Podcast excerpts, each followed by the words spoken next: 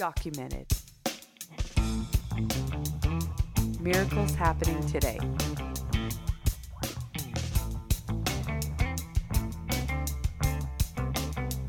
Today, we are here with Amy Snyder. Amy and her family are part of the Prescott Church. She moved to Prescott, I don't know how many years ago now. 2015. 2015. Yeah. In 2015, um, she moved here. She married her husband, Eli, and they have three beautiful children. They are just such a blessing in the church. Her husband does all the drama ministry and plays.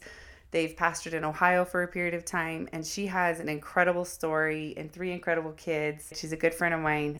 She sings like an angel, just a side note. But anyway, I'm super excited to get her story today. So thank you for being here, Amy. Yeah, thank you for having me. I'm really excited. Dun, dun, dun. So, I grew up in Southern California. Um, my parents got saved in a church in Moreno Valley, California when I was 18 months old. And so, from that point on, you know, my parents had me in church. And so, I grew up knowing a lot about the gospel and about Jesus Christ. And I saw a lot of miracles and just um, God restoring lives, um, marriages, growing up in church. But from a young age, I really struggled with rejection. I struggled with wanting to just be accepted by people. And I think um, as I've gotten older and I've just reflected upon my life, a big part of that came from being adopted. So my mom and my dad couldn't have kids. Um, and so after being married for about eight years, they, you know, had started the road to adoption and were able to get me. And like I said, they were wonderful, wonderful parents. But I think just there was, you know, something in my life that really wanted to be accepted. And so once I got into like my early teen years, I really struggled with just feeling like I didn't fit in with my friends at school. And I began to kind of pull away from from church and um, not outwardly, but inwardly, I would make these little small decisions and compromises. Can you tell us about when you found out you were adopted? Do you remember that? Yeah, you know, there wasn't a. My parents never kept it a secret. It Okay. wasn't, you know, all of a sudden they sat me down at like seven or eight years old and said, you know, we have some big news. It was kind of always common knowledge in my home. My parents always, you know, I remember from a young age my mom telling me, you know, that they got to choose me and just that they were there from day one. And I don't know, they always presented it in this very like, we chose you, we wanted you, you know, God placed you in our home. And so there wasn't this like defining moment. So I always knew, but I think as I got older, understanding and grasping like what that really meant Sure. you know, and processing, you know, that I had this other family out there.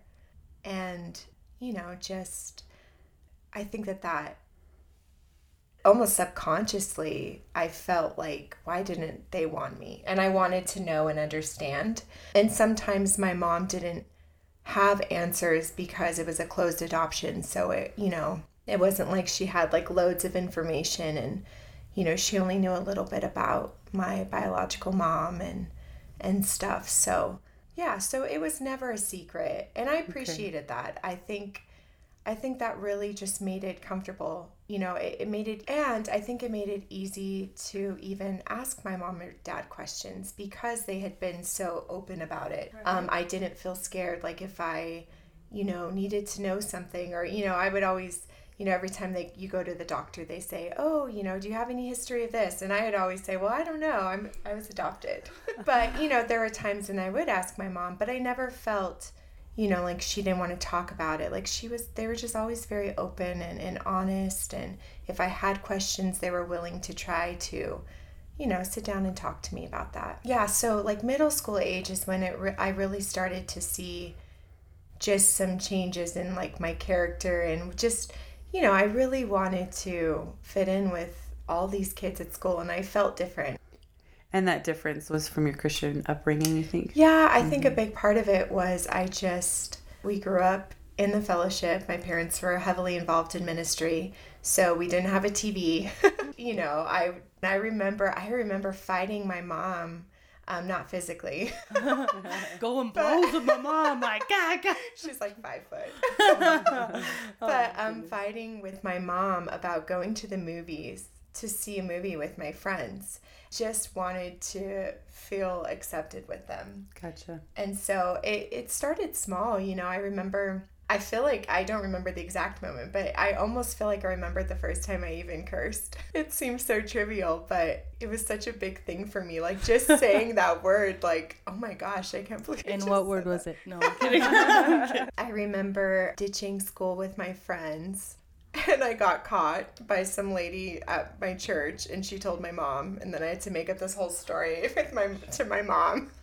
But so that kind of you know started. I think my interest was really piqued into like, okay, how can I fit in with these kids that I'm around all the time? So it started, like I said, with cussing. Um, I I remember getting a boyfriend, and but I think really, like I said, I've reflected a lot on my life just growing up and how I ended up in some of the places I did. A lot of it was I just opened the door inside my myself. You know, I was I was willing to cross lines long before I ever even crossed those lines in my heart in my mind because I wanted to be accepted. And and because I was still in church, you know, kind of going back a little bit, I was still kind of playing that that part of like I go to church. As I got a little bit older, I got involved. Um, I've always loved singing, so I got involved in worship and, and you know ministries like that. But I I had checked out probably around the age of fifteen, and uh, um, I was chasing attention from guys.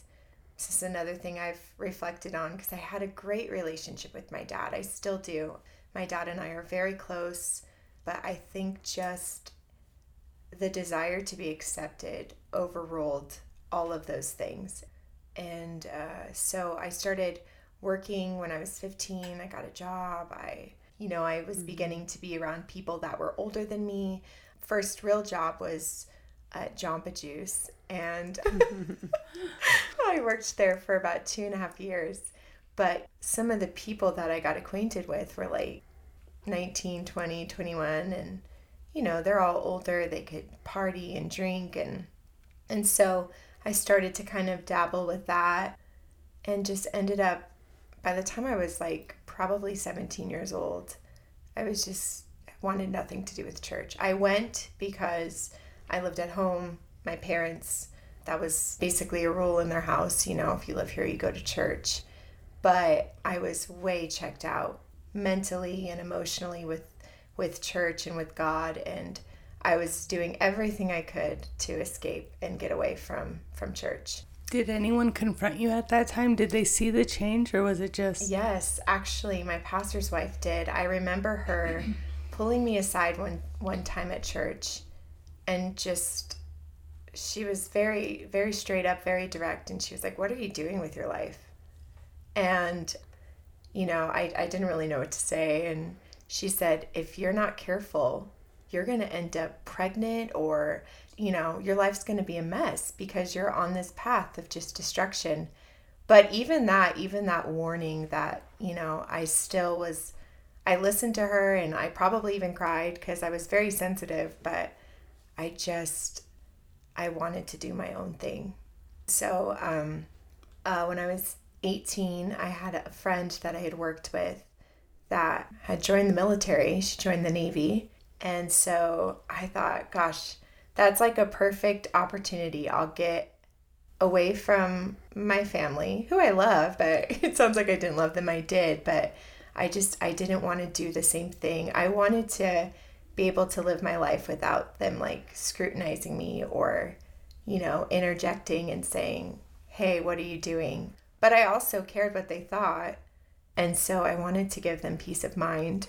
Um, and I thought the military's kind of, you know, at least they'll Sweet know. spot. It's Yeah. something It's hon- admirable. yeah, it's honorable. Yeah, But you're away from the yeah. So, talk to me about this a little bit more because this is it's super fascinating. Obviously, like to me, you know, being second generation church kids, I'm always like, so what do we do different? Like, how do you do this? Because, like, obviously, you want your kids to serve God, for me personally, I always think I don't want them to feel like they're just boxed in at every corner. Like you have to be like this, you know? Right. Because you can't raise a Christian. You you can raise them in a Christian home. You can raise them with Christian experience. You know, they might even have encounters with God along the way because you give them lots of opportunity for that. But ultimately, there has to be a decision to surrender to God.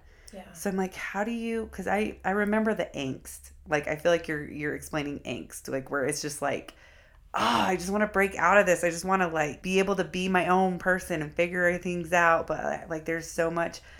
I don't know. I think you have that whether you're in a Christian home or not. To be honest, Yeah. there's just a hope when you're in when you're raised in. A It's Christian just a teenager thing, I like think where you're just trying to figure it out who I you are. Yeah, I think so. And if Yeah. you want to be a rebel, you're gonna be a rebel. You know. I've thought about this a lot now because I have kids. Right. Mhm. And exactly. I'm like, okay, how do I m- keep my kids from making Mm-hmm. those same decisions or going down that path?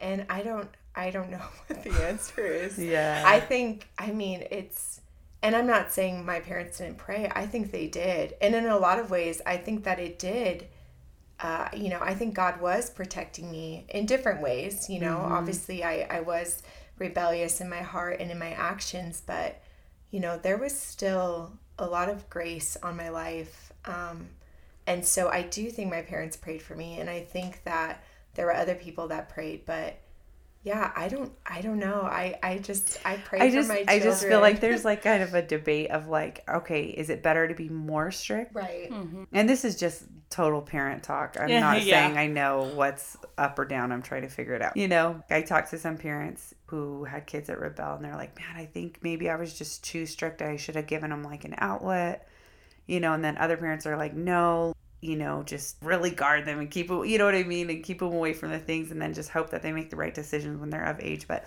anyway, it just always is something like kind of interesting to me. Yeah. Yeah, well, and I don't think there is a right way because, just speaking bluntly, my parents were actually pretty laid back. They were not very micromanaging. Mm-hmm. I brought up wanting to go to the movies. My mom let me go. You know, she wasn't like, no, you know, because of this, you're not going. Like, just, okay, you know, if that's, you will let you go. I remember um, I had a lot of freedom until I started getting into some trouble.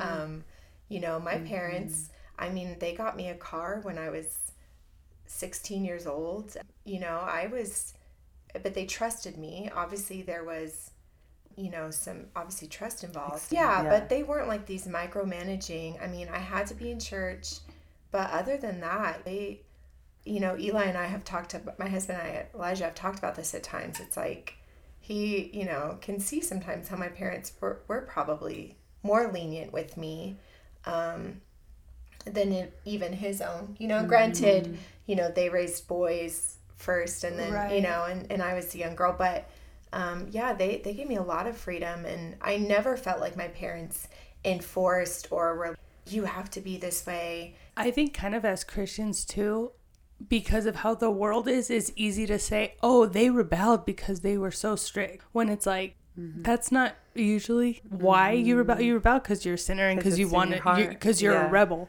Yeah. You rebel Yeah. because you want to be a rebel, whether you're in a Christian home or not. I mean, like think about the kids whose parents weren't strict. Yeah, They're exactly. they're doing their own thing too. and they just don't feel lot bad of- about it. yeah, and sometimes they actually crave. Like I remember friends actually being jealous of the fact that my parents cared. My my mm-hmm. parents were pretty lenient about you know curfew and stuff like that, but my mom did stay up or like know when I got home. You know, Right, and I remember one of my friends being jealous of that. Yeah. like surely my parents don't even know where I'm at. Yeah. They don't care. that's crazy. And and to me, I'm just like, oh, mom, come on. Yeah. I mean, I am like 16 and a half, okay? Like, and three quarters. yeah. No, those are all things I've thought about too.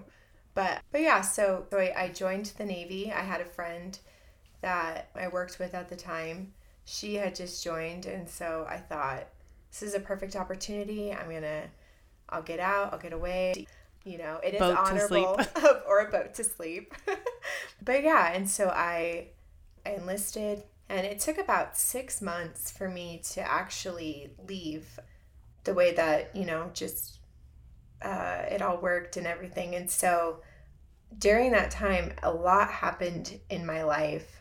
I, right before I had joined, I had lost, um, or for the first time really ever in my life, had a friend of mine pass away, and um, that kind of rocked me a little bit.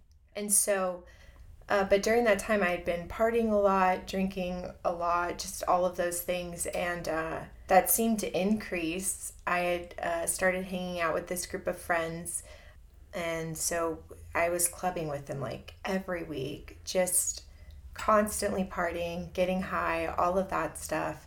And um, about two months before I was supposed to leave for boot camp, um, I ended up overdosing and it scared the heck out of me. but at the time, I was like, oh my gosh, I totally just ruined my opportunity to join the Navy because they're going to look at these medical records. They're going to see that, you know, I took all these narcotics and um, I'm going to be screwed. and so, um, what did you overdose on? So, my dad, from the time I was about 15, maybe a little bit younger, um, went through a series of back to back knee surgeries. And so he had a bunch of Norcos and Vicodin. And so I got my hands on that. And then at the same time, uh, I was just looking to get high. And so I grabbed, um, I didn't know at the time, but it was my dad had high blood pressure. So he takes medicine to lower his blood pressure. So I mixed narcotics, I mixed a bunch of Norcos with low blood pressure medicine and then proceeded to eat a bunch of edibles. and so I was high and on all these drugs. And so I had gone to a show with a friend of mine and I ended up blacking out. And so I told, when I came to, I told So you him. took these before you left? Before I left to go to a show. concert. Yeah, Oh, to a went to, to go to a concert. concert. Okay.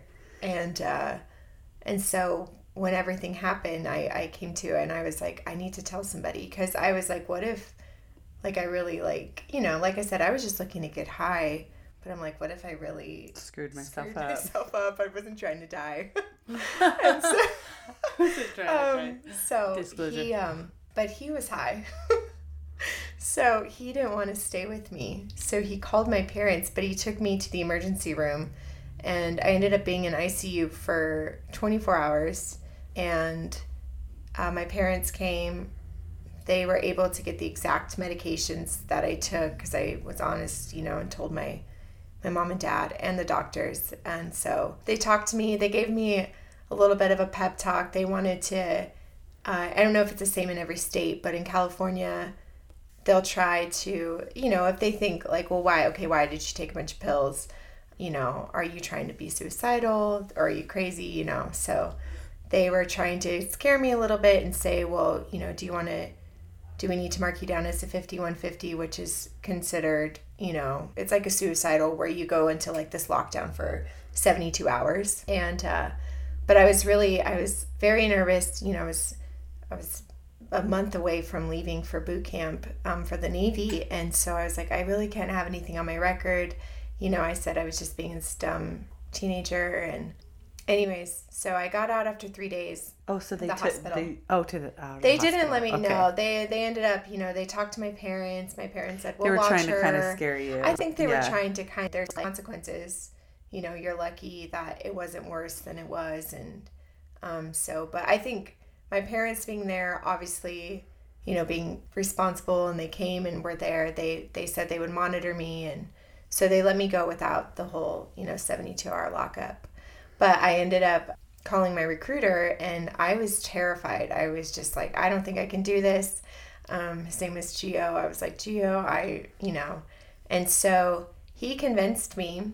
He said, you know, he said, I understand, you know, and I told him, I was like, I just think, you know, my life, I have, I'm obviously like in a weird place in my life.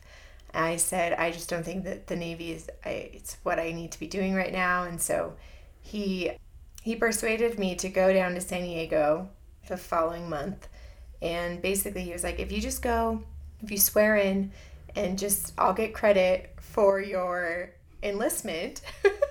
No Um, way. he's like, and then you just dip out. He said they can't AWOL you because you've not been paid anything. So legally, the military doesn't own you yet. He But I'll get just wants his commission, dude. What? Oh my so goodness. you know, I was pretty um Did naive. you go in thinking Well, that's what you were gonna Yeah, do? so I I went down to San Diego. wow. uh, I told my parents, you know, I'm not I'm not going. You know, I'll be back. So AWOL because there's no money involved. Uh, but this guy's gonna get a fat check off me. Did he? Did he offer to split it? with you? I was gonna mean, say, what, did you get your cut? what benefit are you getting? yeah, I don't know. I definitely did not think it through. oh my gosh, that is so funny. Um, but yeah, so I, I drove down there, nothing packed, nothing packed at all. My intention was literally to, you know, basically jet out after that night. And so. was the guy cute? There's got to No, be more to this story. wasn't. He just was convincing. Yeah, I was very easily manipulated and persuaded. Oh my gosh, Amy. So you go down without a backpack. no backpack. I'm in my little. What did your parents think you were Civic. doing? You know, I think at that point, I mean, they knew I was going. I think that they, I don't know, maybe my parents were praying I would just go, which ended up happening, but I don't know what they thought. Wow. But, um, but yeah, so I, I went down there. Um, I remember I had had, my hair had been dyed like hot pink. I had these like weird colors in it. So I dyed it this like brownish red color.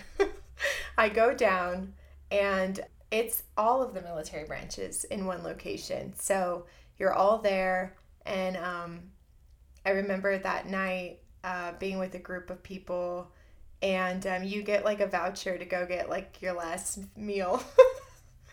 um, and it's just a Chili's. They're cheap, but but still. so Oh we my go, we go to Chili's. I'm sitting with all these people, and I mean, everybody is like gung ho, like we're gonna save the world. You know, like this is 2007, so you know, pretty pretty far after the terrorist attacks, but there was years. still Yeah. you know, there was still a lot of passion. There was still a lot of zeal. A lot of people were still joining, um, you know, to fight war on terrorism. And so um, I remember just being with all these people, and I was like, you know, I was very, I'm still very easily influenced, but very easily influenced. And I just got, I hopped right onto that train and I was like, I'm going to save the world. so I called my parents that night and I said, I'm going to go. And so my mom and dad were like, okay. So they, I told them what I needed. I didn't need a lot. You know, the military gives you basically everything. They tell you to, to come with very limited items. So I asked for a, a Bible, my glasses, uh, and probably a couple other things. Some and chonies. no, they give you chones, girl. No. oh, that's Um, that's good. yeah and so um yeah so the next morning i my parents they drove down that night they gave me all my stuff i said my goodbyes and the next morning i flew to chicago and uh it was just a whirlwind. I remember specifically the first 48 hours and i i called my recruiter because i was really nervous about the medical thing. Because initially when everything happened he had told me they're not going to find out but i was like how are they not going to find out? It's the military it's the government. They know everything. You were scared they're gonna find out that you got high. yeah. Okay. and that's like a huge no-no. You could just get immediately kicked out. And so i remember him telling me i called him that night and he said he's like anytime you say yes to something he said it means your enlistment stops. So he said you say no. And so he said if they ask you have you ever smoked weed? You say no. Have you ever you know drank underage? You say no. And so We're getting all the tips here on document. So I um so the first 48 hours they really try to break you down mentally. They keep you up, get to, you know, boot camp, you're immediately like put into ranks and you go through just this huge, you know, long you go through medical, you go you get all your civilian stuff over, you're given everything is you know you're given everything military you you all look the same. You're in the same sweats the same t-shirt the same chonies the same shoes the same socks. Um, they cut your hair. I mean you are immediately given How short do they cut your hair? they say chin length um, which i came in with chin length but apparently it wasn't chin length enough so it's basically right under the ear Okay. so some girls will go in and Is it cute? Do they style Oh it no, cute? girl. These are not like They're like, they are not asking what you want. They are Coming in with big old scissors. Yeah, it's a it's a straight across chop. And Okay. um you can't even wear your civilian glasses, your issued military glasses. They're called BCGs, stand for birth control glasses. You're not there to get a boyfriend, you're not there to get a girlfriend, you're not there uh, you know, you are there to be you're there to become one unit, you know. And so there's no individualism there. And um, and so the first 48 hours that you go through this heavy just routine of you know, they they ask you a ton of questions. And so I remember going and sitting across from some person who'd probably been in the military, you know, four or five years. Now looking back, but you know, they just ask you a series of questions and i just remember answering no to everything. And uh, i made it through that and and then boot camp starts. And um, i spent a little over eight weeks there. I went i left november 10th and i graduated sometime the beginning of january um, so I, I was away for thanksgiving and christmas and um, it's old school there you write letters but I just remember How many weeks is it? it's eight weeks total, but because of the holidays, we had a little bit of a longer stint. And so, What do they do on Christmas? Did they even acknowledge it? Yeah, they did. We had like they do a Christmas dinner. Um, I think we had the day off, so no drill or anything like that. Okay. Um, you know, you would get one day a week where you would have like, uh, like every Sunday. Um, I forget what they called it, but you were you were able to kind of you could take a long shower if you wanted to because every other day you're taking it's you know you're in a, a room with 80 girls um, and so you have a 12 minute shower time between the 80 of you Oh my. so it's on like this fast rotation um, and so What does that come out to? Someone wait, do how some does math. that do that? I'm old. so, 12 well, minutes. so there's two big uh, shower head things that have like probably 12 Oh, okay. I don't know, shower heads on them. Okay. And uh, so you're like in there. jail. Yeah, it's like jail. Nice. yeah. Yeah. And, you know, everything is just Yeah. structured. It's the military. yeah. But you would have that one day where, you know, you could write letters home, you could take a long shower, you could go to chapel. They had different um, church services. I, I remember going to church a couple times there. Uh, but being raised in our fellowship, uh, church was very different for me. You look for certain types of preaching, or I don't know.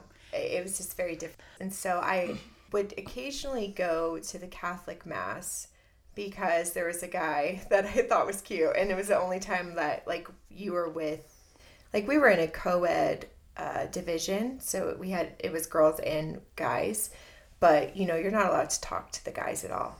And so, but at church, you could a little bit. And so I remember I would go to chapel with this guy sometimes. And, but I, I really wasn't, I wanted nothing to do with church. I, I, you know, it's a very just calloused view towards it at that time.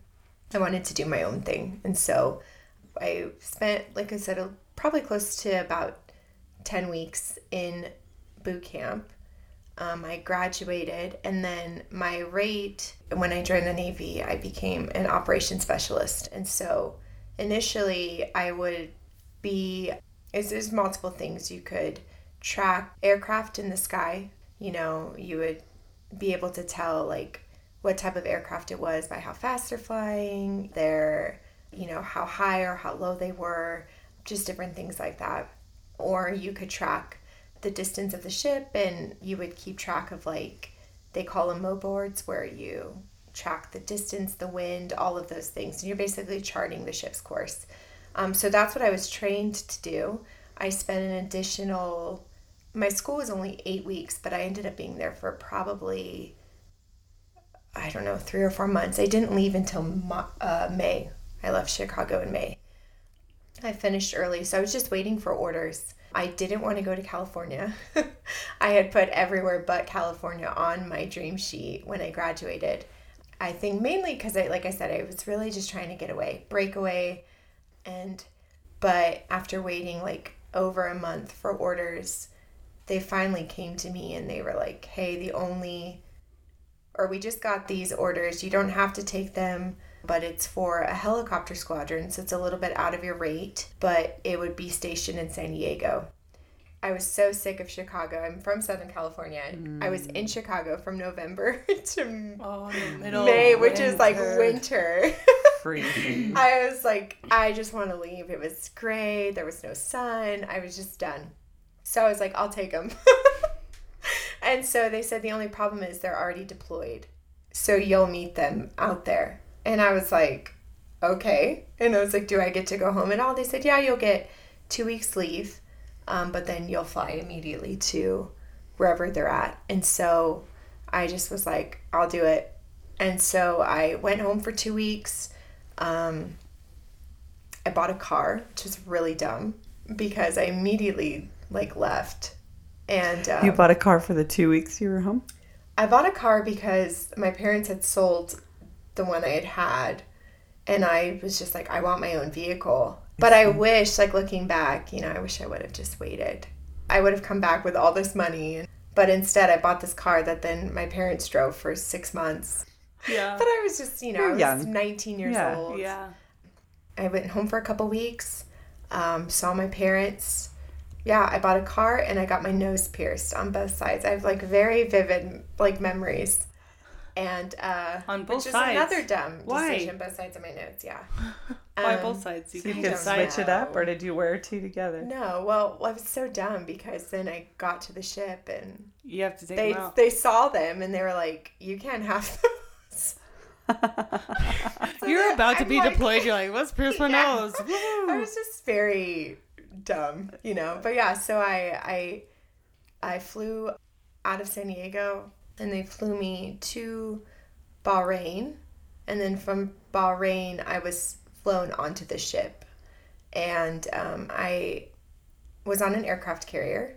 So um, I got there and immediately thought, okay, I'm gonna do my job. I was still kind of in I'm gonna save the world mode. I like that. I like that. For military I personnel. can see that, you know. I see the cape I can poking out. That's yeah, right. could see yeah. But immediately, or almost immediately, was temporarily assigned to a kitchen duty, which has nothing to do with my rate. And so I spent the majority of that deployment cleaning dishes, which was awful. And I remember probably three months in thinking like what the heck did i do? It was just it was awful. I hated it. It was hot. Were you on a ship? i was on a ship. Okay. i you know i'm the bottom of the totem pole. I never did like rotc in high school.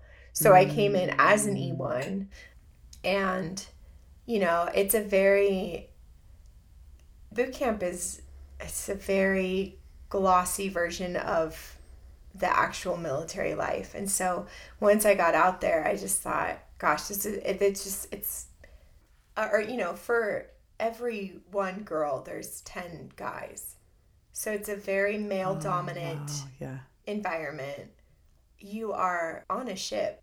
It's not like you're getting off. It's like every day is the same. You know, you wake up, you sleep in the same place, you go to the same place to eat food. It's just it's a very it's a very drastic lifestyle. Um, especially deployments. You know, when you're when you're back home or when you're not out to sea, it's different. But but when you're out to sea, it's just a whole different culture. It's a whole different lifestyle. You know, you get to hit port once every 30 days if you can, Holy um, if there's no high threat levels. And, you know, you're there for three days and it's like a weekend and everybody just parties and gets drunk and makes a lot of really bad decisions. and so I went from boot camp to being thrust into that, you know, but then I wasn't working with anybody that I would be working with. I was temporarily assigned to this other division and I'm like I didn't I didn't join the military to clean dishes, you know. I was I thought I was going to be doing, you know, more operations type stuff. And so I remember calling my mom and I remember just crying. But, you know, the military, it's not like a two, you can't just put in your two weeks. Like, I signed a contract. And so, um, How does that work? How long is your contract for? So everyone's can kind of vary. It depends on your job and, and what they need to. But at that time, they were doing four year contracts. So four years of active duty. And then with that, you get an additional four years where you can either, at the time of the end of your contract, you can use those four years as a reservist, or you can become an inactive reservist, um, which is what I did which just means I don't have to go to any sort of duty or report once a month. I just decided that I was done, and the only way that they would have called me back would have been had we gone to war and they needed, you know, for whatever reason, they needed somebody with the skills I had obtained while I was in. Gotcha. So, um, a lot of people will reenlist, but you know, I, I did four years. So, so yeah, so I, I spent that deployment cleaning dishes. My final month on the ship, you I, I was TAD for three and a half months. And so the last month I was there, I was finally able to go to the location where my job would have typically been and get qualified. And so I spent about a month and a half looking at radars, getting familiar with different systems that the ship has. I went to the bridge and I got to do a little bit of charting. But because of my station, which was a helicopter squadron, we were based out of San Diego. That's all ship stuff. I, I was working with a, a helo squadron, so a lot of what I, I was getting qualified just to have the qualifications, but I would never be doing that. So it was more just, I think my division was like, okay, we don't know what to do with you. you know, you're not, it's like too late to train me in any other stuff. So let's just get you qualified. And so I did that. And then we flew home and we got back October of that year. So that was 2008 is when we got home and found out that we wouldn't be deploying for close to two years because the helicopters were going to go through a change. They were going to go from one type of helicopter to another. And so, what would end up having to happen is all of the pilots would have to retrain in these different helicopters. So, I basically got stationed in San Diego for two years. How far is San Diego from Moreno Valley? About an hour and a half. So, I lived in San Diego. I the girl that I had worked with that had got me to join the Navy, she got stationed in San Diego too. I hung out with her um, quite a bit. I had made some friends. I had a lot of downtime. I worked in the intel department of the helicopter squadron. Um, I worked with two other people, um, an intel officer, and then another um, intel specialist. And and then we worked with all of like our division was attached to the air rescue swimmers. So air rescue swimmers, extremely prideful guys. I don't know if any of them will listen. any air rescue swimmers are going to listen to this podcast. They're like, wait a minute. Humble yourself. yeah, a lot of them, a lot of them are basically they've washed out of BUD/S, which is the SEAL training. Oh wow. So a lot of a lot of times what happens. Wait, so why are they prideful? You, they washed out? well, they didn't make it through. I mean, come on. No, yeah, just kidding. I know, right? Yeah, humble yourself. no, but so you BUD/S is so hard, though, Yeah, you get yeah. these young guys that they're super gung ho. They're super arrogant. You know, they think they're about to become a Navy SEAL, and then they get you know kicked out or they don't make it through, and and but they're still in the Navy.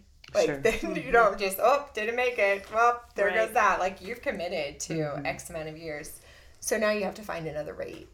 And so a lot of them get told, well, you know, air rescue swimmers, it's just like it's SEALs, you know, or you get to jump out of helicopters and save people, and which you do. That's what they, the Navy That's, adds. that's really cool. Yeah, it, it is Do really they cool. save just other military personnel, or do civilians call upon the military Yeah, in so situations? well, yeah, no. So the civilian, yeah. So if sometimes you'll hear these stories about people that get lost at sea or they'll be on a ship, Mm-hmm. and so typically the military uh, response is the Coast Guard. They are the ones that will usually go out, but occasionally, depending on the severity of the issue, yeah, you can get Wow. dispersed. That's cool. But a lot of times it's military.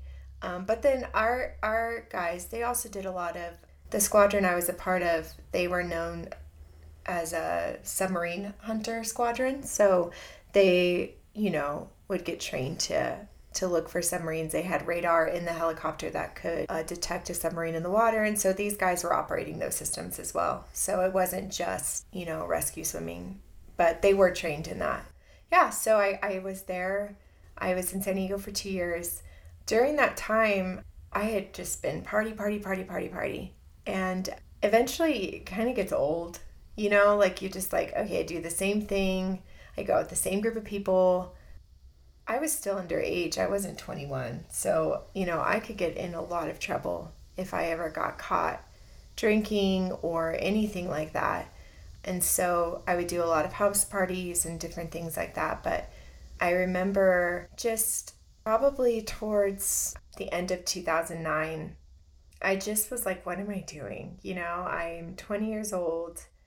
I literally go out every weekend and just get drunk and I would go visit my family and I would go to church, but I just, you know, I really wasn't feeling it. And so I had this guy in my squadron. His name was Kyle Scott, and he he got saved. Uh, not in our fellowship church. He got saved at just it was actually kind of like a mega church type church. Um, it was called the Rock. It's a pretty big church in San Diego, and um, but I would work with him. And um, I mean, I used to party with this guy. And I, you know, I'm no stranger to people getting their mm-hmm. lives changed. So I'm watching this guy go. For, I mean, he was an angry drunk too. Like he would get, he would get in fights, and like so he. I just watched God really change his life, and I remember kind of feeling drawn back to that. And so he was always inviting people to church with him. And so he invited me. And I started going with him to these small groups at this big church called The Rock. And but I think for me it was more just watching Kyle and I would watch him, you know, I would watch his interactions with the guys in the shop because it's an extremely just they're just vulgar and crass and you know, they don't care if you're a Christian or not. You know, they'll they'll say what they want to say and, and joke around and but you know these guys begin to kind of respect kyle you know and and i would just i would just watching it all and i remember starting to kind of just feel like this tug like you know what are you this is you're just chasing emptiness you know you're chasing something that you know ultimately isn't going to satisfy you and i knew that but i just i just kept fighting that i didn't want to give up some of the things i had started to entertain in my life i had become a heavy smoker by that time. And I liked, if I'm being honest, I think that when I would party and drink, I I I felt free. I felt I don't know, just who I was. You know, I felt more carefree and, and bold and I didn't feel those things when I wasn't doing the when I wasn't drinking or all of that. And so I didn't know if I wanted to give those things up. And um and so I was fighting that and I remember one time my parents, one night my parents called me and they invited me to this revival they were having with Jerry Fussell. And I remember being like, absolutely not. I'm not going. He's going to give me a word and just not going. I'm like the perfect target. and so I was kind of like, no, I don't want to go. And, and then a few weeks later, I remember my mom calling me again and, hey, there's a revival going on in San Diego at this church. And it was with pastor named Stacy Dillard.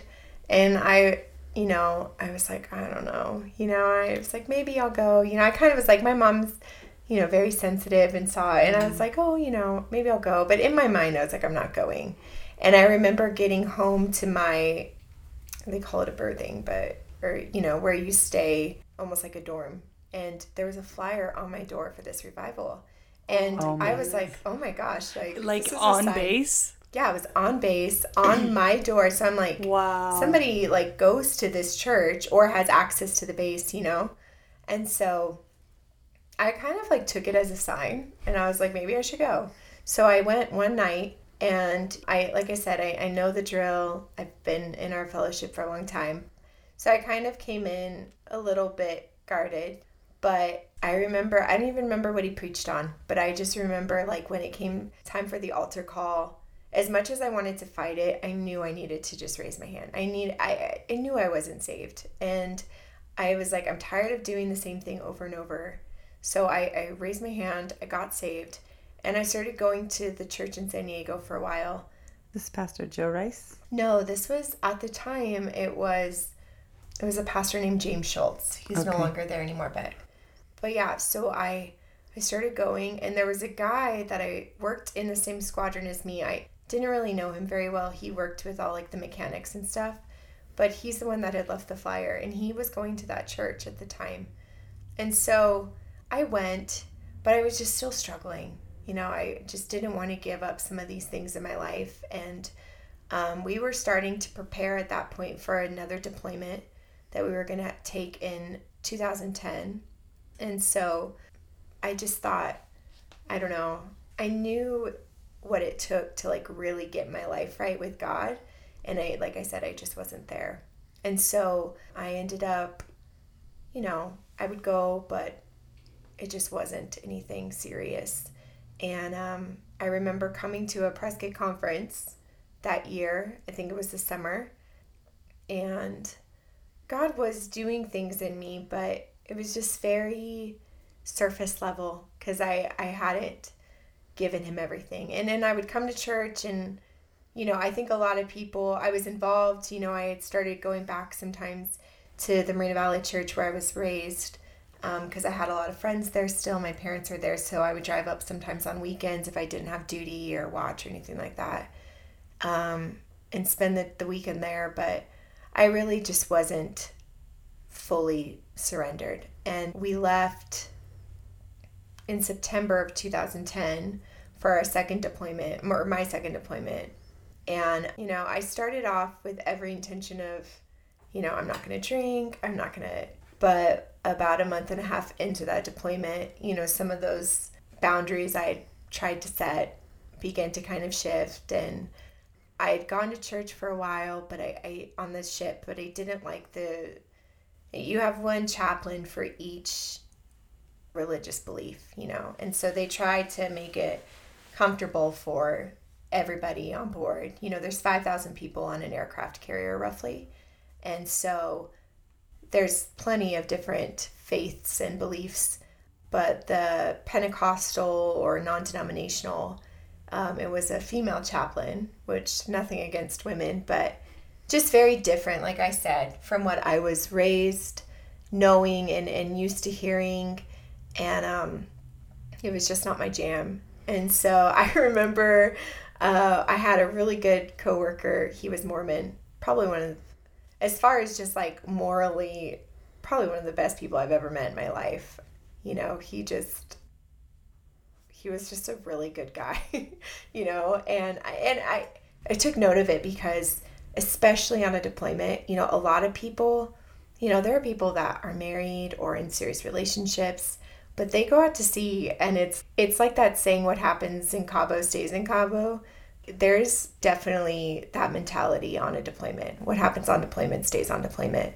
And so you get these people that are like married and they'll be like in relationships for 6 to 8 months. You know, cuz your deployments can get extended and you know, they have a wife at home or they have a girlfriend or a boyfriend at home or a husband and it's just so I would always kind of take note, and I, I remember this guy, like, he was a good guy. I genuinely respected him. And so I was kind of at a point where I knew I was struggling, and I remember him being like, You should come to church with me. And he goes to the Mormon church. And I just remember thinking, like, I am naive enough to like convert to Mormonism at this point in my life. like I can just imagine calling my parents and being like, Now I'm I'm a Mormon. and so I just thought, I don't think it's wise for me. I, you know, even in like my not so saved, surrendered state, I just thought, I don't want to be confused mm-hmm. by other people's doctrine and like religious beliefs. And I felt like at that point in my life, even though I'd been raised in a Christian church, you know, I was obviously searching for something. I was searching, you know, uh, and I didn't want to find it with that group, you know, because deep down I, I knew that I, I knew what the answer was. And so anyways, I had been out to sea for probably about four months. We had left September, pulled into port for Christmas time. We were in the Middle East. So both my deployments, I was in the Middle East, and um, so we we went to Dubai for Christmas, and I was just hanging out with a friend of mine that I used to party with a lot. You know, when we were back in California, and I just remember getting just trashed that weekend. And I was one of those people at that point in my life where I was like, well, I thought I already got drunk one night, might as well just keep it going. Yeah, and I definitely had the mentality. I, I hate to say this, but I was very just like, God will forgive me. And I ended up just completely, I, it was just a blur. I ended up hooking up with this guy and thinking again, like I had thought probably every other time in my life.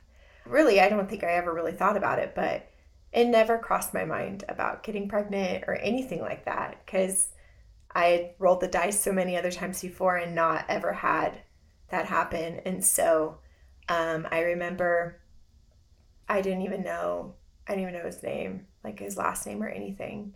He was with a group of people that my friend I'd been partying with knew. And so the next, you know, I remember waking up and immediately feeling so ashamed just for my my actions, especially because I had started that deployment with just I wanted it to be different than my previous one. My previous one I was just wild and and I was like I really wanted want to change.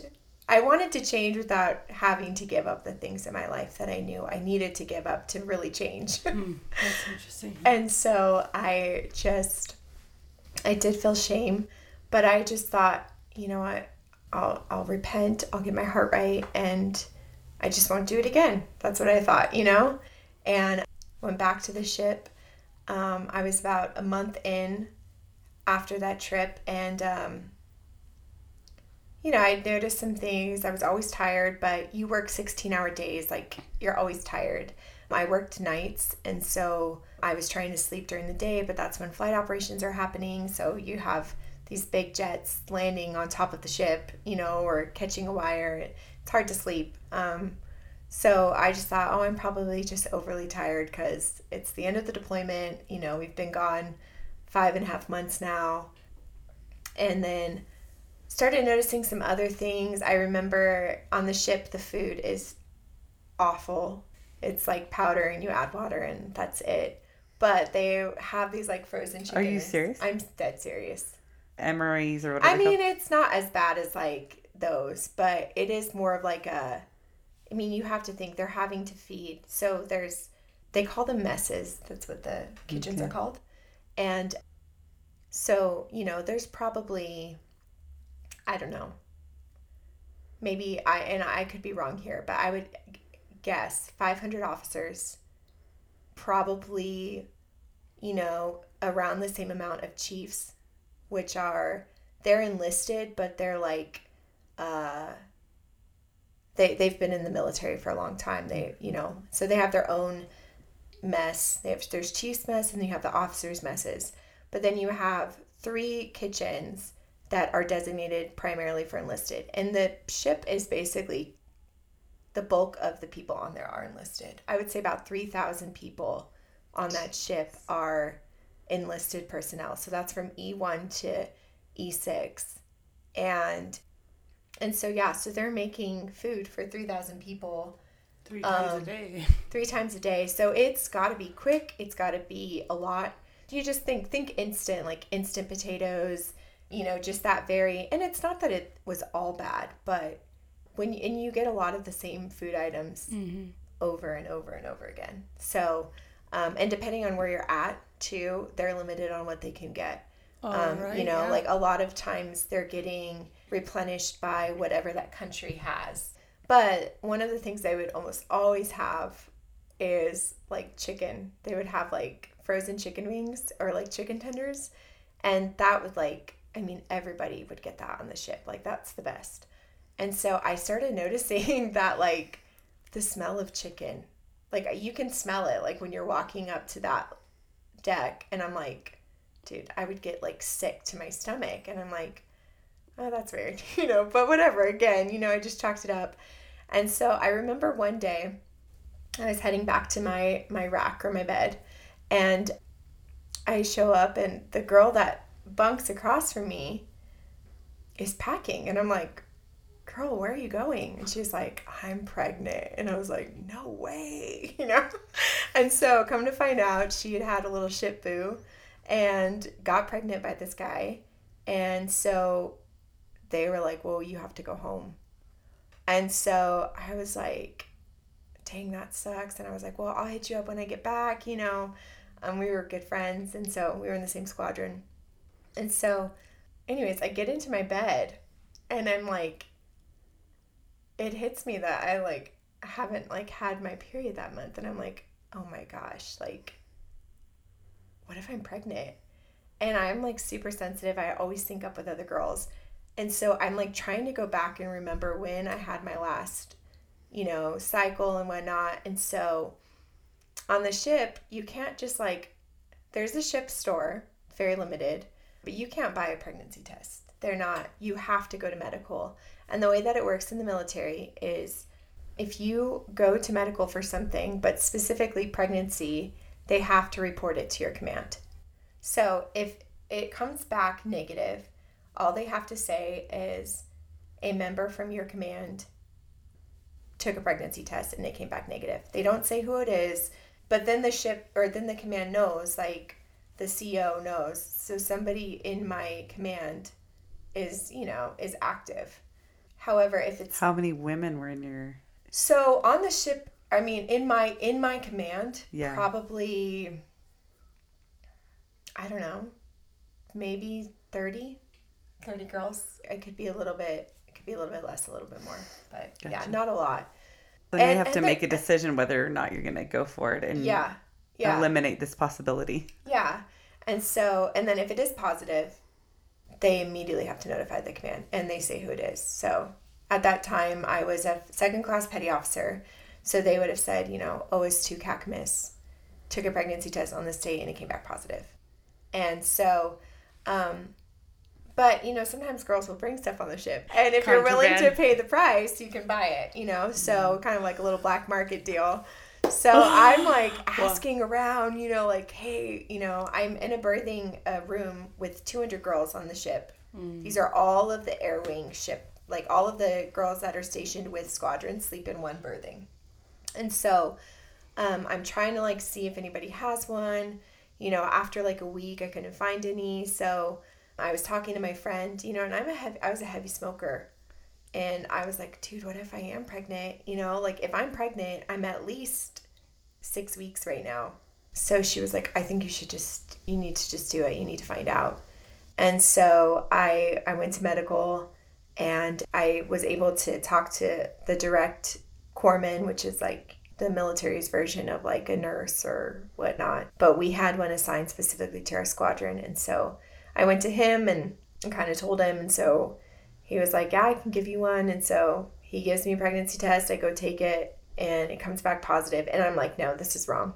So he's like, Well, I can give you another one. But like, it's not like I have a ton of them on the show, you know? So he's like, I can give you another one if you think it's wrong, you know? So he gives me another one. I go, and I just, I remember just bawling. I just broke down crying. And, you know, some of these, I had at that point been in the squadron for close to three years. And um, so some of these people had become like brothers to me. You know, some of them were old enough to be my dad. And so I'm like, I don't want them to find out through an email. And so I asked Corpsman, I said, hey, would you let me tell some of these people face to face? And so he said, I'll give you, basically, I think he gave me a few hours. And so I remember going and talking to a few people directly, and I was extremely emotional. Um, and then they sent out the email. Uh, it goes immediately to the CO and the XO, which are the commanding officer of the squadron, and then the executive officer. And then it goes out to the other people that it directly affects. And so I was able to talk to a few of them, and then the CO wanted to talk to me and the XO. They wanted to know who the person was, which, like I said, I didn't know.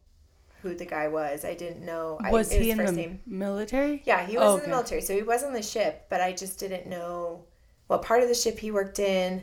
And when I went to admin, because now there's, it's like, okay, well, if something happens to you medically, we don't have the equipment on board to, you know, take care of you, so we have to send you home. So I went to admin to find out, and so they said, well, you're going to leave Saturday morning. And this was a Thursday night. So I basically had like, and then I had to call my parents. And then I had to make the decision of, okay, am I going to tell my parents why I'm coming home or am I going to lie and, you know, try to make something up? I'm coming home early because of whatever, you know? And so I just decided I'm better off just being honest from the get go. So I had to tell my parents over the phone, you know, I'm coming home because I'm pregnant.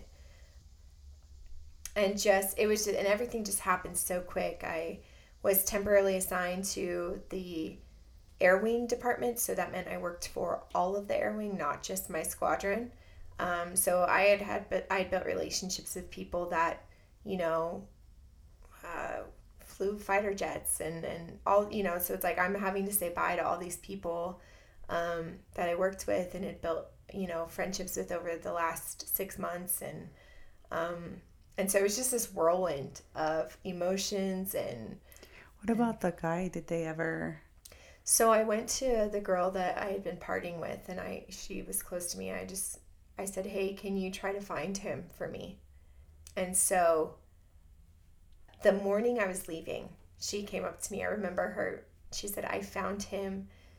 She was like, "Give me your regular email address so that you guys can email." And so I gave her my email and I gave her like my cell phone number. And so once I got back to the States, he called me from the ship and we talked briefly. And then he also emailed me. Um, and so that's how we, it was just easier to email. It's, you know, not always easy to phone call. But so we did. What was con- his reaction? initially he was i think he was a little bit shocked but you know he seemed supportive of whatever decision i just i wanted to make you know he was just like you know whatever whatever you decide to do i'll support you and so In other words, like whether you kept the pregnancy or not. yeah Okay. and at that point in time if i'm being extremely honest i i was very torn you know i i did i thought of every option in the book you know i Would the military have let you back on the ship if you decided to terminate it? Um, not probably immediately. Yeah, I mean, eventually I would have been able to go back to to uh, my squadron, or, but I mean, at that point, no, I would have had to wait until you know they were back, and so I would have been temporarily assigned, and so I mean, either so way, was there any pressure from people on the ship for No. you to? Okay. no, I That's good. Yeah, and I think I mean it was so quick, it was such a whirlwind that a lot of people honestly didn't really know. You know, a lot of them found out after the fact cuz it was like I found out Thursday night. I spent all day Friday packing, saying my goodbyes to people um cuz some of these people I would never see again. You know, some of them um you know, like when it comes to the air wing, they're coming from all over California, not just San Diego. So some of these people, you know, they lived in like Lemoore, which is like three hours away from San Diego, and and so, you know, and and, and then again, I just I didn't know where where I was gonna go with you know everything, and so I just remember saying saying goodbye and um, trying to find that that guy, you know, and then ended up just having my friend kind of figure out where he exactly worked and but yeah, they yeah, nobody really pressured me, which which I appreciate, you know. I think as a whole the military is pretty conservative. And and I think that a lot of people actually before I had my daughter, Autumn, they I had some girls that threw me a baby shower from my command and, and just friends that I'd made. So I thought that was really sweet, you know. Um, I actually felt like I had a lot of support in my decision you know, to keep her. And and that took time. I, I remember I got back to San Diego a few days later. I, I went home for a few days. I had an apartment in San Diego that, you know, I'd had before I left. So I was still living out there, but I I, you know, my parents had shockingly taken taken the news really well. I was expecting them to disown me. you know, at this point in my life, I have not really in my mind lived up to be the daughter they raised or you know, I I just it, it seemed like I was constantly just making bad decisions, you know. And you know, they might not have been that shocked. Maybe not. like, you know what I mean? Yeah. In a way, like if you know someone's not serving God, I feel like there's always like this guilt around it and stuff. But it's not super shocking. You yeah. know what I mean? Like yeah. maybe to the person, but I don't know. Yeah. you know? No, you think true. you're hiding it really well. Yeah. yeah. We knew you weren't saved, Amy. Yeah. You know? yeah, yeah. I don't know. And, and I, to some degree, I think there is truth in that. It's like you're obviously living this lifestyle.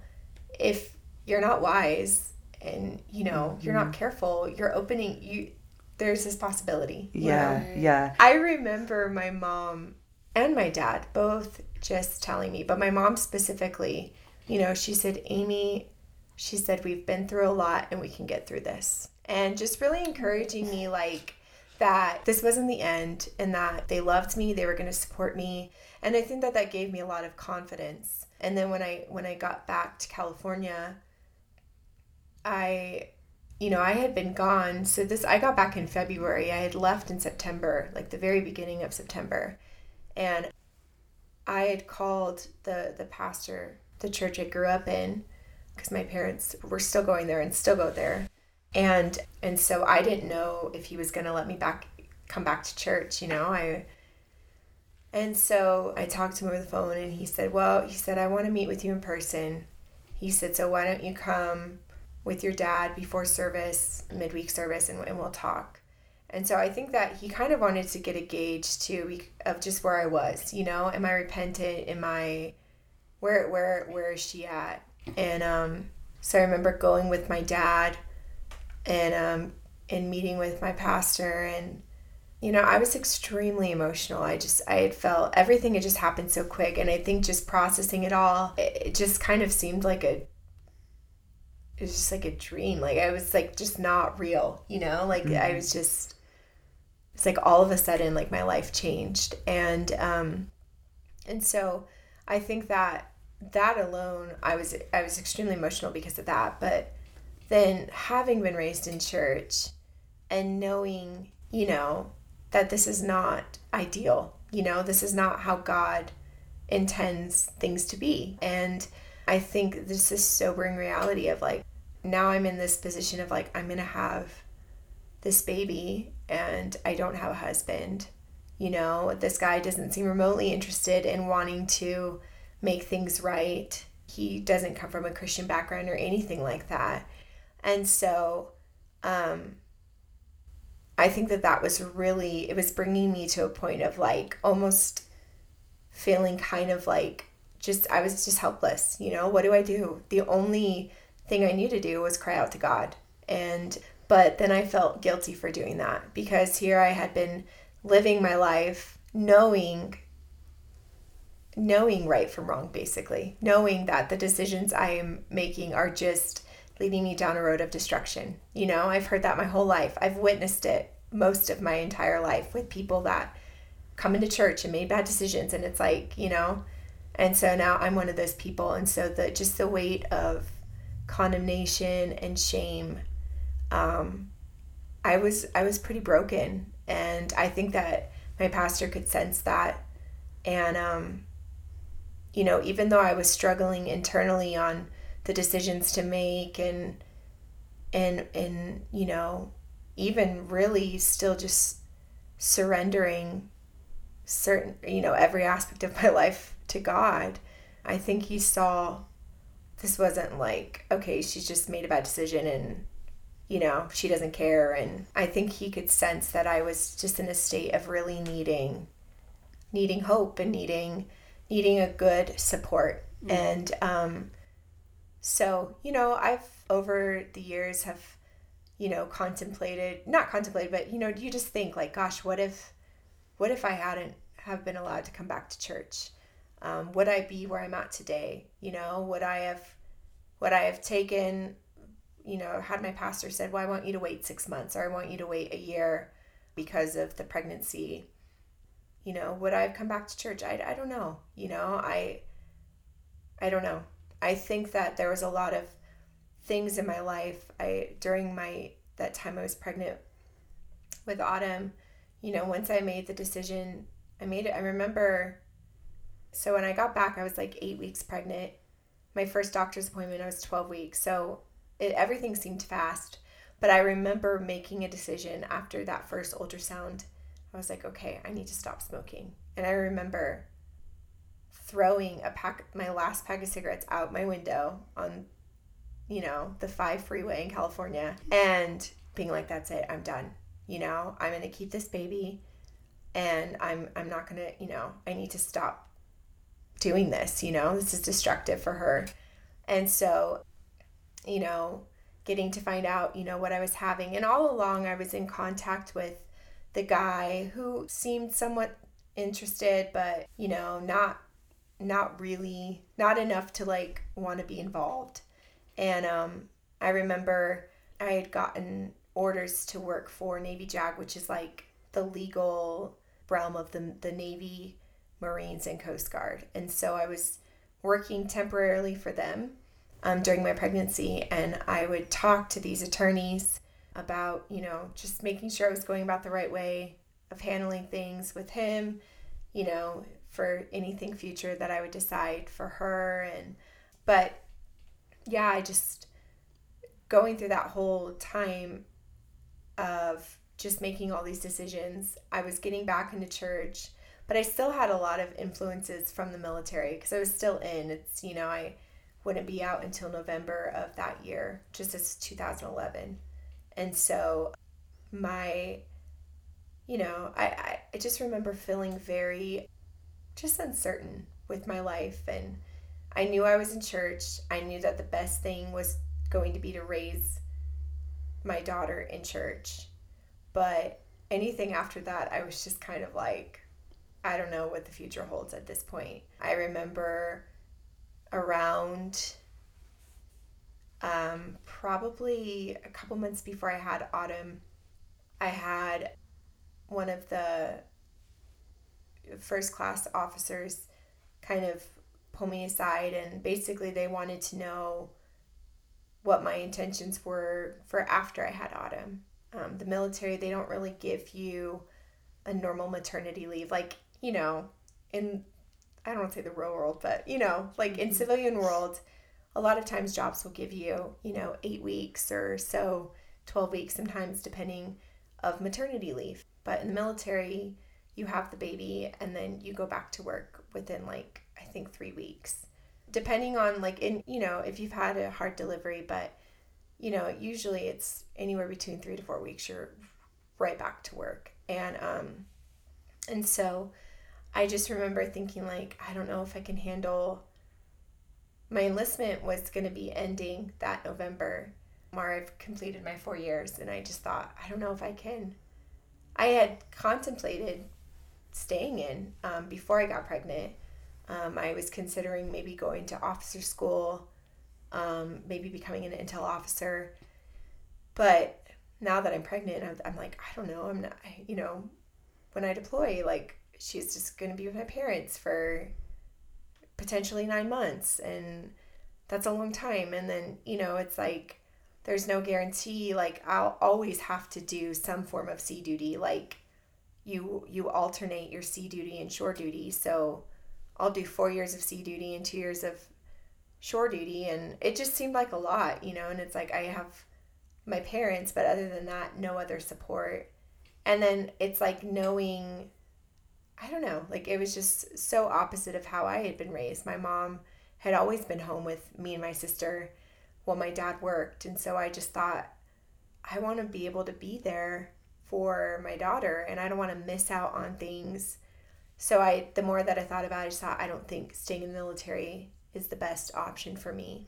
And it's constant, constant temptation to things that I'm trying to move away from. You know, it's heavy party lifestyle. It's it just everything that I had been trying to transition away from was always there. and um and so I had autumn in September.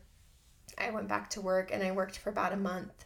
And then I remember going and I remember the only time I ever got any pushback was actually when I was getting out.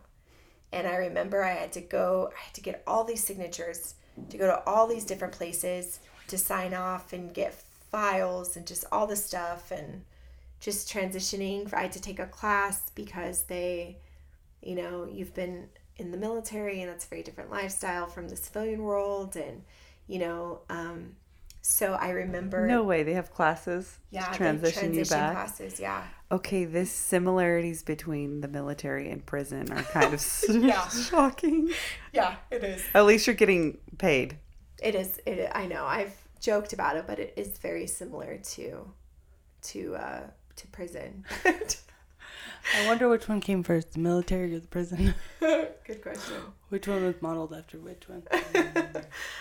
so they i remember this one lady though i think i offended her because when i went to her office um, to get her to sign off on some stuff you know she goes well why are you getting out of the military and i said well i just had a baby and i'm not really confident you know in raising her and being in the military it seems like a lot being a single parent. And she was a single mom. Oh no. And so she kind of reamed into me and but other than that i got out and i got out november 11th of 2011 and i i decided that i was going to take a year off from everything. I had just come back from a, de- a deployment and um, i had just been stacking chips. I had moved back in with my my mom and dad kind of dual reasons number one i had moved out of my apartment in san diego and um, I decided just that living with them, just for a covering sense, was what I needed at that time. But then, um, you know, I also really was just kind of like, I want to be able to stack my chips so that I can take a year off and raise raise Autumn. And so I got out and um, and I spent just a year. I, I decided, you know, I really need to figure out some things in my life and um, i had been connected to this other relationship i had another i guess you call him a friend that had kind of still kind of odd to me but stepped up kind of a little bit when autumn's biological father really wasn't and so he had become a good friend of mine and was kind of trying to pursue a relationship but he lived all the way in Washington D.C. and I just remember constantly like I was in touch with him and kind of carrying on this relationship but it got to a point where I'm like what am I doing you know am I going to go live in Washington D.C. with this guy it's like I really I know him but I don't know him know him and he's not a Christian and I was in church at that time but still struggling and I remember um, specifically we had had a visiting pastor, and um, it was Pastor Casey Mammon, and he came and he preached, and he preached a sermon on covering, and something just clicked in me in that sermon that I I can't be making these decisions. I can't be. It's selfish of me to be thinking of myself. Like Autumn needs stability, and she needs a covering in her life, and this guy is not a Christian. You know what kind of covering is he going to provide for her? I mean, maybe the covering of some sort of father, but then is it going to constantly, you know, it's like I just, I felt like I needed to make some really just, I needed to make some stands. And so I remember really that sermon kind of set me free from some things. And I remember I just completely stopped talking to the guy. I mean, just ignored him. like he would call me, I just wouldn't talk because I, I wasn't bold enough to just he was him the truth. ghosted I ghosted him big time. He's gonna be like, so that's what happened. but that really kind of that sermon i remember it just it gave me some revelation and it set the tone for something in my life and i remember around autumn's first birthday i registered for school so i was like okay i'm going to go to school full time and i started looking for work because i was at the point where it's like okay i've taken a year off but you know i can't live off of nothing forever so i was very specific i remember praying like god i really want to work it sounds super cheesy but I really want to work at like a Christian bookstore. I don't want to be tempted. I want, you know, not that like there's other Christian, you know, but I just thought I don't want to work in this environment where I'm going to constantly be around people that are like pulling me towards the world. Mm-hmm. I, I want to be in an environment where it's like most of what I'm around is godly things. And yeah. so I remember one day I was driving by, it was a local, like kind of family owned Christian bookstore um, that I'd grown up going to most of my life. And I drove by one day and I just thought I'm going to go in and grab an application, see if they're even hiring. And so I walk in, I'm in like a tank top and jeans. And I asked the girl, I'm like, hey, are, you know, are you guys hiring? And she goes, actually, we are. Let me go grab my manager. And so I'm thinking, like, oh, great. Like, I'm not trying to meet the manager of the store with like no makeup on and in a tank top and jeans. and so, but she comes out and basically interviews me on the spot and was like, offers me this job. And she mm. goes, I would love to hire you. Do you think you can start like the second week of October? And I was like, yeah.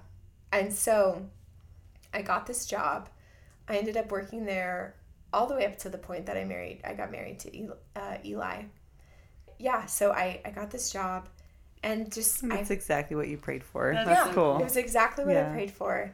And I just remember like really starting to like I was like, God, I want, you know, I need my I need to have a real relationship with you. Like I grew up in church.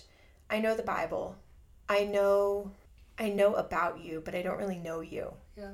Not in a way that I have seen other people experience relationship with God. And so I began to really pray at that time in my life. You know, I was a single mom, but there was definitely distractions, you know, and I remember one specific thing that I did was I was like, I am not I, w- I was, you know, I would like watch TV shows or whatever on Netflix. And I just remember thinking, like, I have more time. Like, I'll give the little amount of time that I have in my day. I go to school full time, I work full time. I would leave sometimes my house at like eight in the morning and not get back until like 10 o'clock at night. And then I would have Sundays off. And it's like the little amount of my time that I do have free, I end up like binge watching some dumb Criminal Minds episode or whatever, you know? And it's like, I remember just like feeling like I need to give that time to God. And so I remember making a decision. It's again sounds kind of cheesy, but I was like, I'm gonna leave. My parents lived in a two story house, so I'm gonna leave my laptop downstairs because I'll be lazy enough that I won't want to go get it uh-huh. like 11 o'clock at night. And I'm going to pray. My, my time with God will be before I go to bed and first thing when I wake up. And I made this like a routine in my life. And something happened. I, mm-hmm. it really, for the first time ever in my life, really experienced God. It's like I, I felt his presence. Like I remember one time talking to my dad about it and I told my dad, I'm like, it's like a high, legitimately. Like, I know that sounds weird, but I was so just caught up in these moments that I would have with God. And I would read my Bible and I would pray. And I would sometimes weep at just, I would feel like the intensity of God there with me. Wow. And something shifted. I experienced something real, something tangible. And I just remember my relationship with God going from like this very kind of almost like check checked the box, you know, went to church on mm. Sunday, went to church on Wednesday, you know, did nursery, did children's church to like it was real. Like wow. and I remember really praying like God, I want to I want you to be my everything. I want to be so dependent on you that you're all that I need. You're you're enough. I don't need anything else. Wow. And and I remember, you know, even I Autumn was getting older. She was like 2 and I knew I wanted to get married. And I remember praying like God, you know, I don't want it to be way late in the game. Like I want Autumn to have a dad and a good dad. Like I want her to have somebody that loves you and can set an example of of who you are and you know, I have such a great relationship with my dad. I wanted Autumn to be able to have that, you know, and so I would pray, you know, God, bring someone into my life. And um, I would pray for these things. And I remember even getting married to Eli. You know, I had this track record of a past. I remember leading up to meeting Eli, I would I would talk to these guys, and a lot of them were, you know, single dads or older. And I remember meeting Eli. You know, I'm five years older than Eli.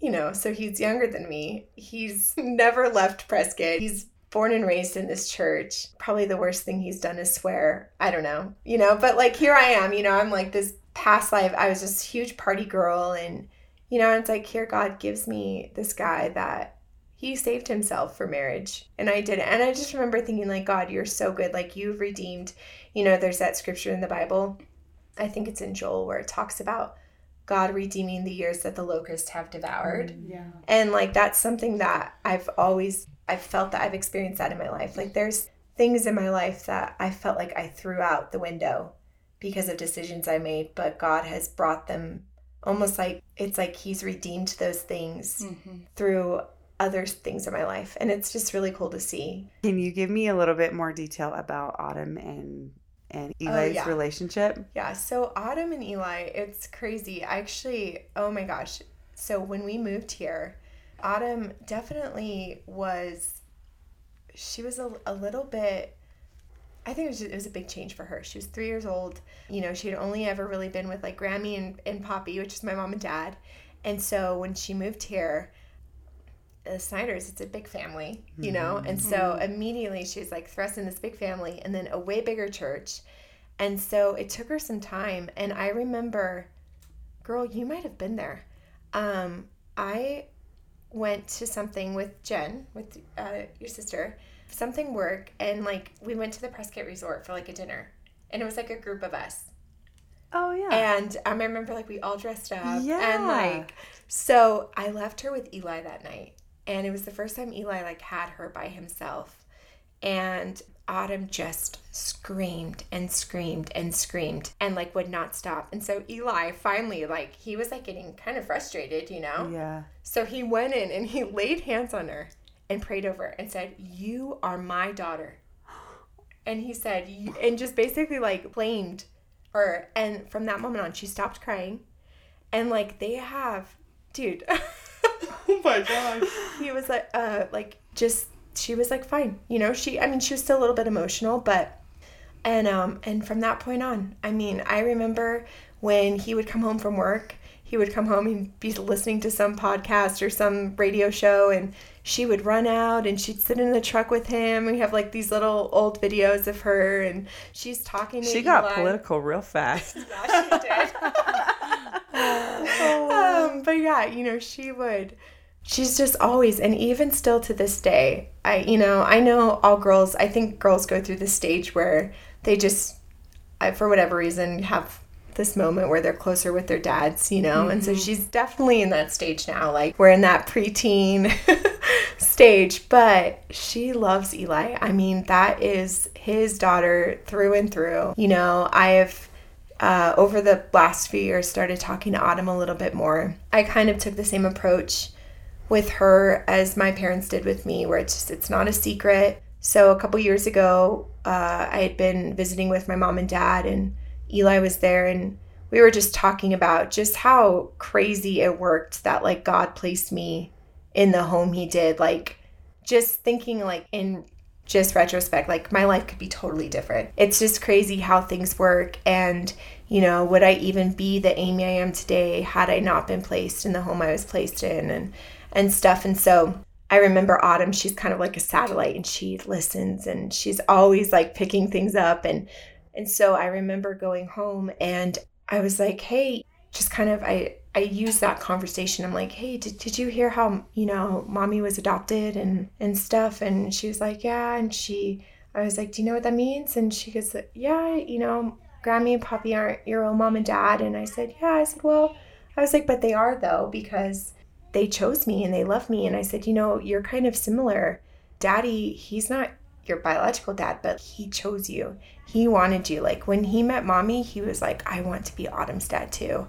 And like I've always tried to like phrase it like Eli wanted her. It wasn't just like, oh, Eli married me and got Autumn. It's like, no, Eli married me, but Autumn was the real prize. That's that's crazy. I just keep thinking like as you're going talking about how it is now it's almost like God pursues you, you know? Yeah. It's like he he pulls and pulls and pulls and then that's what makes it awesome though cuz like you said when you finally get it, you're like, "Man, God does love me. God is so good. He's Yeah. so good." It's so cool that you grew up in church and then there was these moments where you knew what you were doing was wrong and so you kind of come back to church, but the real time of knowing God was just after a simple decision to actually make time to know God. Yeah. I think that's so so cool and I know exactly what you're talking about because you grow up in church and so you're doing all these things and so you would think, "Oh, I'm a very committed person to God." For me, it was a very simple thing too where I went to prayer in the morning and I read the Bible. And mm-hmm. and I really I made time for a relationship with God and it was like the lights went on and it wasn't just a social thing anymore because forever it was like kind of a social thing that's where my friends were were at the church it's so beautifully simple that that was the turning point for you Yeah. Yeah. Isn't that crazy? Yeah. It was That- cool. I, I I don't know if you guys have ever felt this way, but it's like you have these moments with God. And you know, you go through seasons in life. You know, I've been saved now for close to 11 years, a little over 11 years now. And there have been times in my life where I'm like, God, I want I want to feel that again. Mm-hmm. And I don't know if I've ever felt that exact way. God gave me what I needed to really find him and find relationship with him in a way that I never had.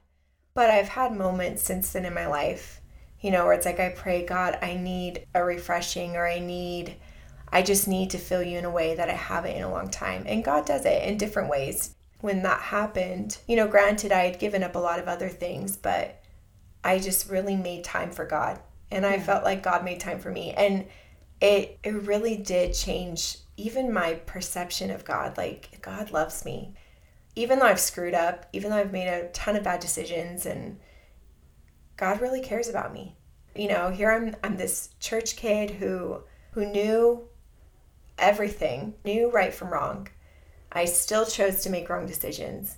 But God was like, no, I, I still love you and I forgive you. And, you know, it's like I just remember really digging in to those aspects of God's character and really feeling that. And I think that it's it's crazy too because it even ties into like when you are somebody that struggles with rejection, a lot of that just boils down to your view of God, especially when you're a Christian, if you're struggling with rejection.